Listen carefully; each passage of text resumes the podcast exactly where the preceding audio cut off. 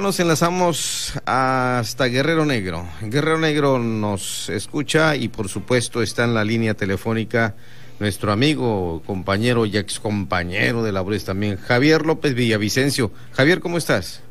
Gracias, gracias, mi estimado Pedro, muchas gracias. Muy bien, gracias. ¿Tú cómo estás, Pedro? Excelente. Hoy lamentándonos de esta terrible noticia que el fin de semana se dio a conocer de la muerte de cinco pequeños ahí en Colonia Libertad, una familia de escasos recursos que obviamente por una vela, una veladora, eh, pues un incendio, una conflagración acabó con sus vidas y, lamentablemente su mamá está muy grave acá en La Paz.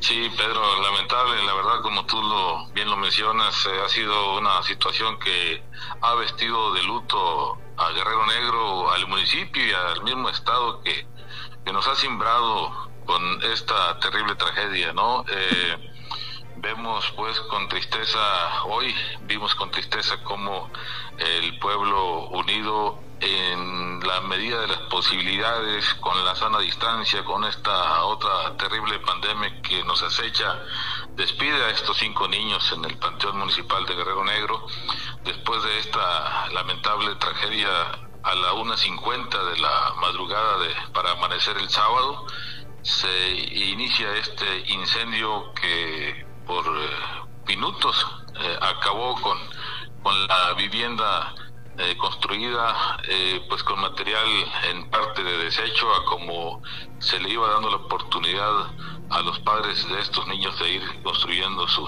su vivienda, su casa, pues en escasos recursos por ahí de, situación vulnerable.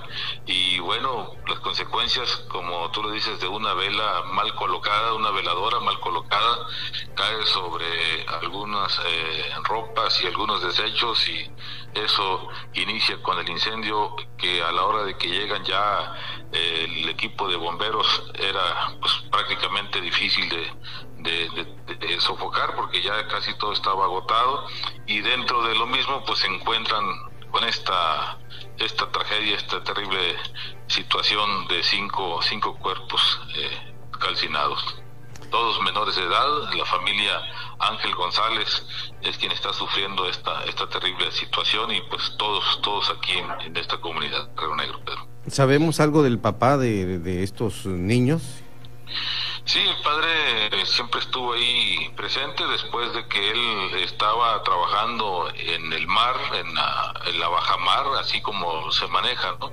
Eh, se encontraba por allá en, en, las costas de, de, esta población y al llegar pues ya se, se percata de la situación, se encuentra con la lamentable noticia eh, y luego pues ya atento a todo lo, lo que conlleva pues la, el trabajo por parte de las autoridades eh, que se encuentran eh, todavía tratando de esclarecer esta situación, el papá siempre ahí presente, atento, y bueno, familiares también de la, de la madre de los niños, ahí también atentos y revisando pues la, la situación que tenga que eh, resultados más a fondo de, estos acontecimientos, Pedro.